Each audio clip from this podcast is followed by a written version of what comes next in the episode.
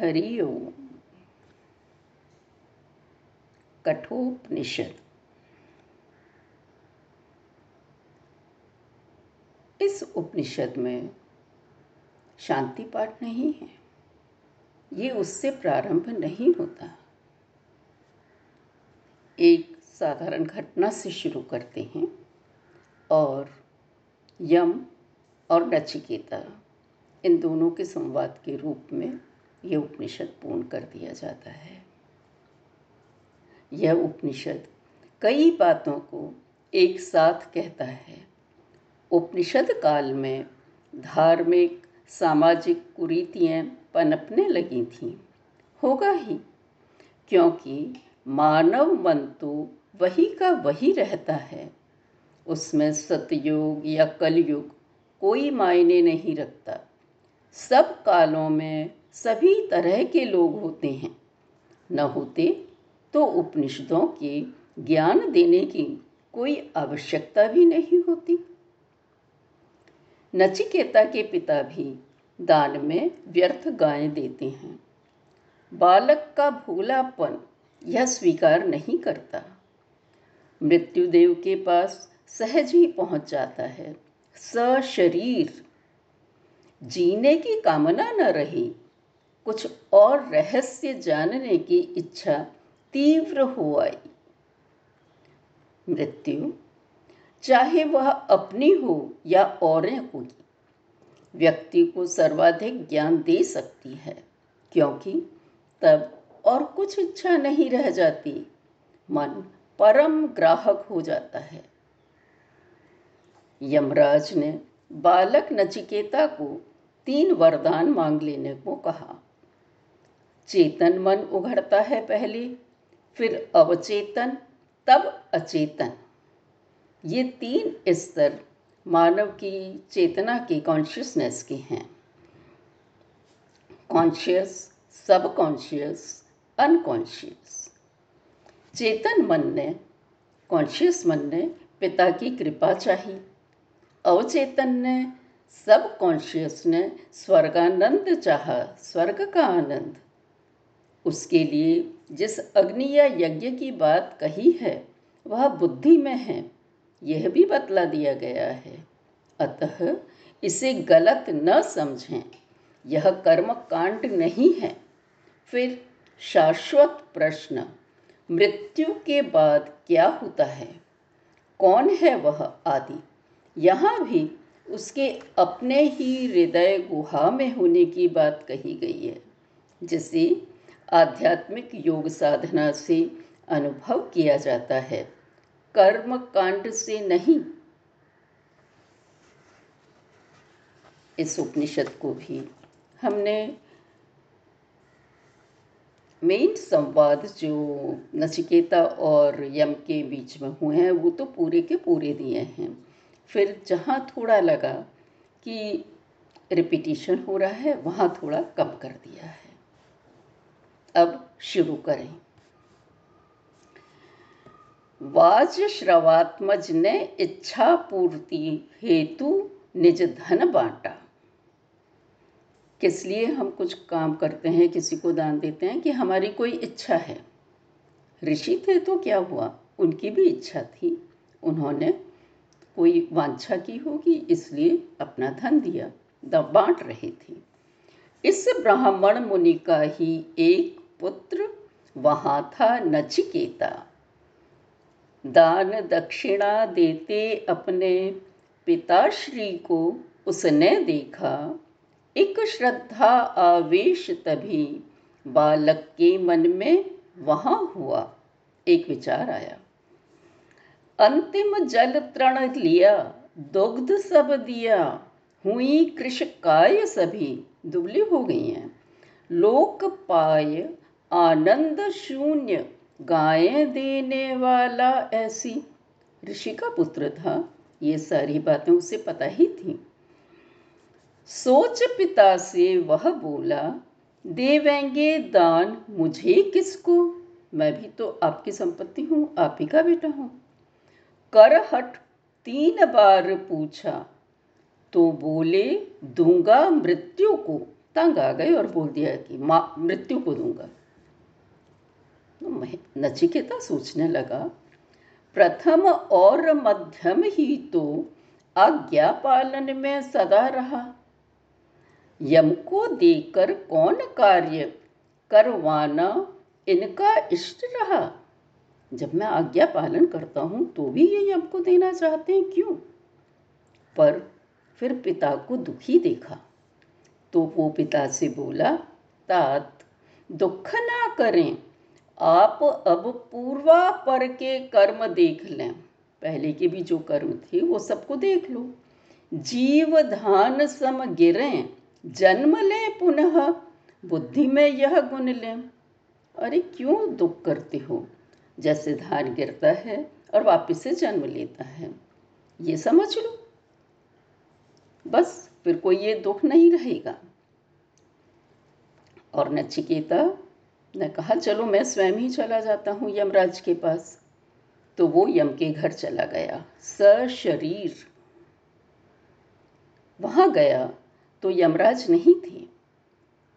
तीन दिन बाद वो आए और उसने वहाँ जब उसको खाना पीना दिया जाने लगा, उसने मना कर दिया, नहीं, मुझे पहले यमराज से मिलना है, मैं मिलने के बाद ही खाऊँगा।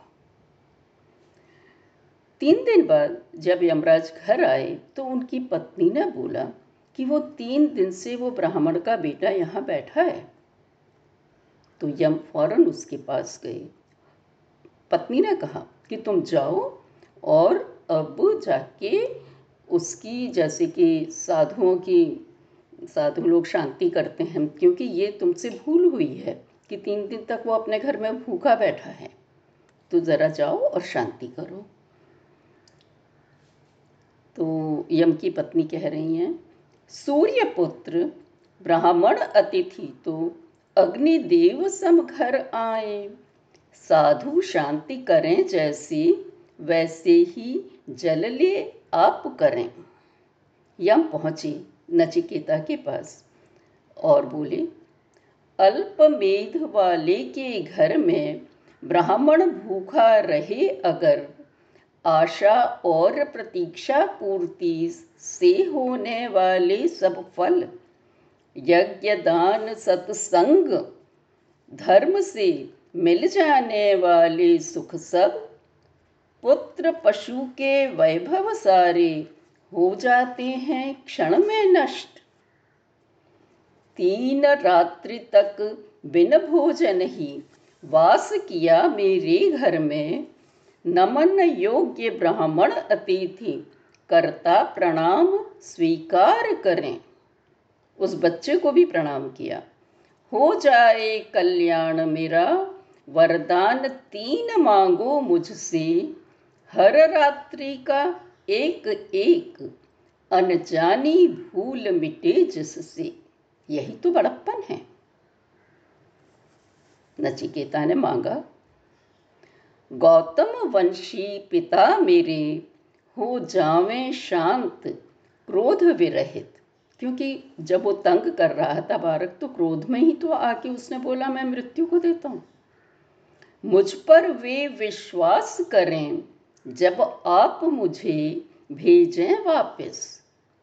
पुत्र समान कहें मुझको, आती है मन में यही बात तीनों में वरदान यही, पहला दो मुझको हे तात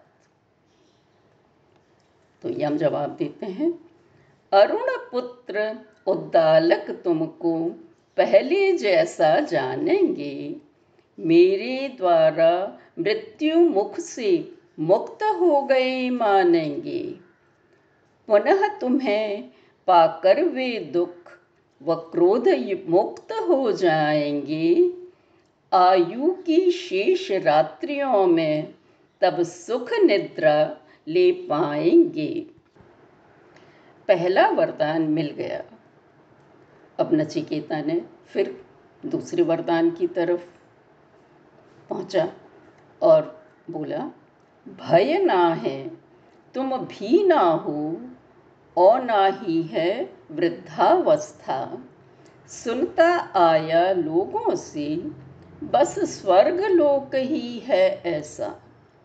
भूख, प्यास और दुख शोक से परे वहाँ व्यक्ति रहता। स्वर्ग लोक में ही केवल वह सुख से विचरण कर सकता। मृत्युदेव, वह अग्नि जिससे स्वर्ग मिले है ज्ञात तुम्हें। कृपा करें मुझ श्रद्धालु को। विभो, ज्ञान उसका दे दें। स्वर्ग बना जिनका घर, वे नर प्राप्त अमरता कर लेते। मांगू वर यह दूजा, मुझको अग्नि ज्ञान का दान मिले। यम ने कहा स्वर्ग दिलाने वाली उस अग्नि को मैं निश्चित जानूं। नचकेता, उसको भली भांति समझा कर मैं तुझे कहूँ। लोक अनंत दिलाए उसको, जग आधार शिला मानू। बुद्धि गुफा में छुपी हुई उस अग्नि की अब बात करूँ।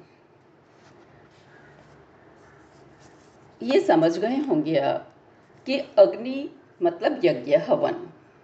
तो वो बोलता है कि कौन सा यज्ञ करूँ, कौन सा हवन करूँ कि मैं स्वर्ग पहुँच जाऊँ। तो अब यम बतलाते हैं कि वो कोई बाहरी यज्ञ नहीं है। वो तो अपने अंदर ही यज्ञ करना है, अंदर ही अग्नि जलानी है। वो तुम्हारी हृदय गुफा में ही अपने हृदय है, उसके लिए कोई सामग्री नहीं करनी पड़, पड़ती।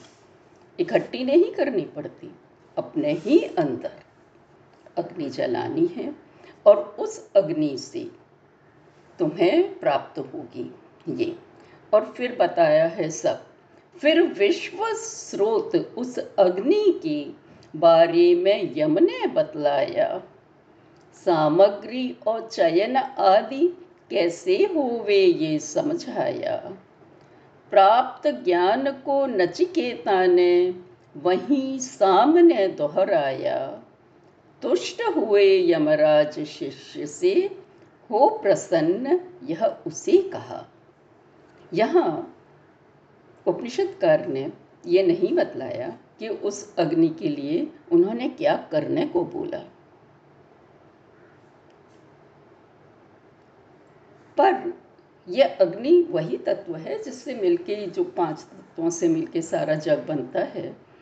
तो वो अग्नि कैसे अंदर ज्वलित हो, ये आगे जाके बताएँगे वो, लेकिन अलग और चीज़ें समझाने के लिए। अभी हम केवल इतना सा बता दें कि उससे पहुँचा भी अपने आप ही जाएगा, वहाँ पे ध्यान किया जाएगा अपने हृदय स्थल में, और उस ध्यान की अग्नि से प्रज्वलित होगी, गर्मी निकलेगी और उसमें तुम्हारे सारे दोष जल जाएँगे।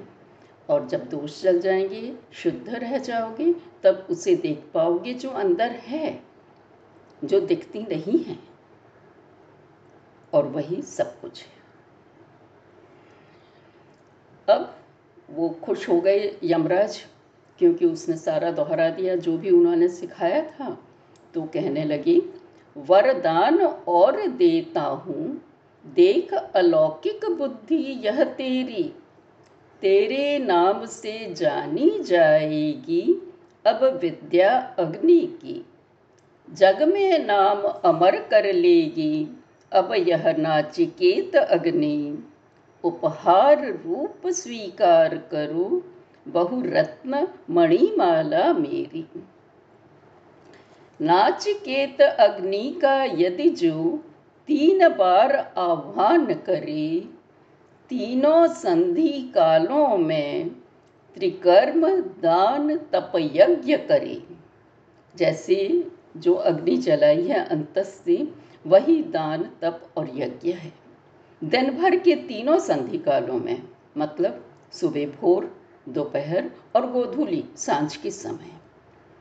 ब्रह्मोत्पन्न अग्नि को देव सम, यदि वही श्रद्धा दे दे। जन्म मृत्यु से तरे और आत्यंतिक शांति प्राप्त करे। केवल स्वर्ग ही नहीं मिलता। सभी कुछ मिल जाएगा, जन्म मृत्यु से भी तर जाओगे। क्यों? क्योंकि उससे भी बड़ी चीज़ तुम्हें मिल जाएगी। पर तीन बार हर रोज ऐसा तुम्हें करना होगा, तीनों संधि कालों में। क्योंकि ये जो रात का और भोर का मिलना है संधि काल जो हैं तो उनमें वही होता है, जो कि योग भी दो चीज़ों का मिलन है। तन, मन और आत्मा तीसरी चीज़ पे आती है, पर पहले तन, मन को मिलाया, तब आत्मा की तरफ़ बढ़े। तो वहाँ भी योग है, मिलन है और यहाँ भी मिलन है, बाहर भी और वो अंदर भी। उस समय करेंगे तो ज़्यादा ध्यान लग जाएगा, आसानी से लग जाएगा। नचिकेता, इस तरह दी गई त्रिधा अग्नि जाने पहले, ये तीनों अग्नियाँ जान ली, अनुष्ठान उस अग्नि का फिर जो विद ज्ञानी तीन बार कर ली। वह मानव तन में रहकर भी मृत्यु पाशों को काटे। शोक रहित हो स्वर्ग लोक के भोगों का उपभोग करे। वरदान दूसरा कहकर जो अग्नि विद्या तुमने मांगी, हे नचिकेता, स्वर्गदायिनी, वह विद्या तुमको दे दी। तेरे नाम ही से जानेंगे। वह विद्या अब लोग सभी। हे ब्राह्मण, वरदान तीसरा बोलो, क्या दूँ तुम्हें अभी?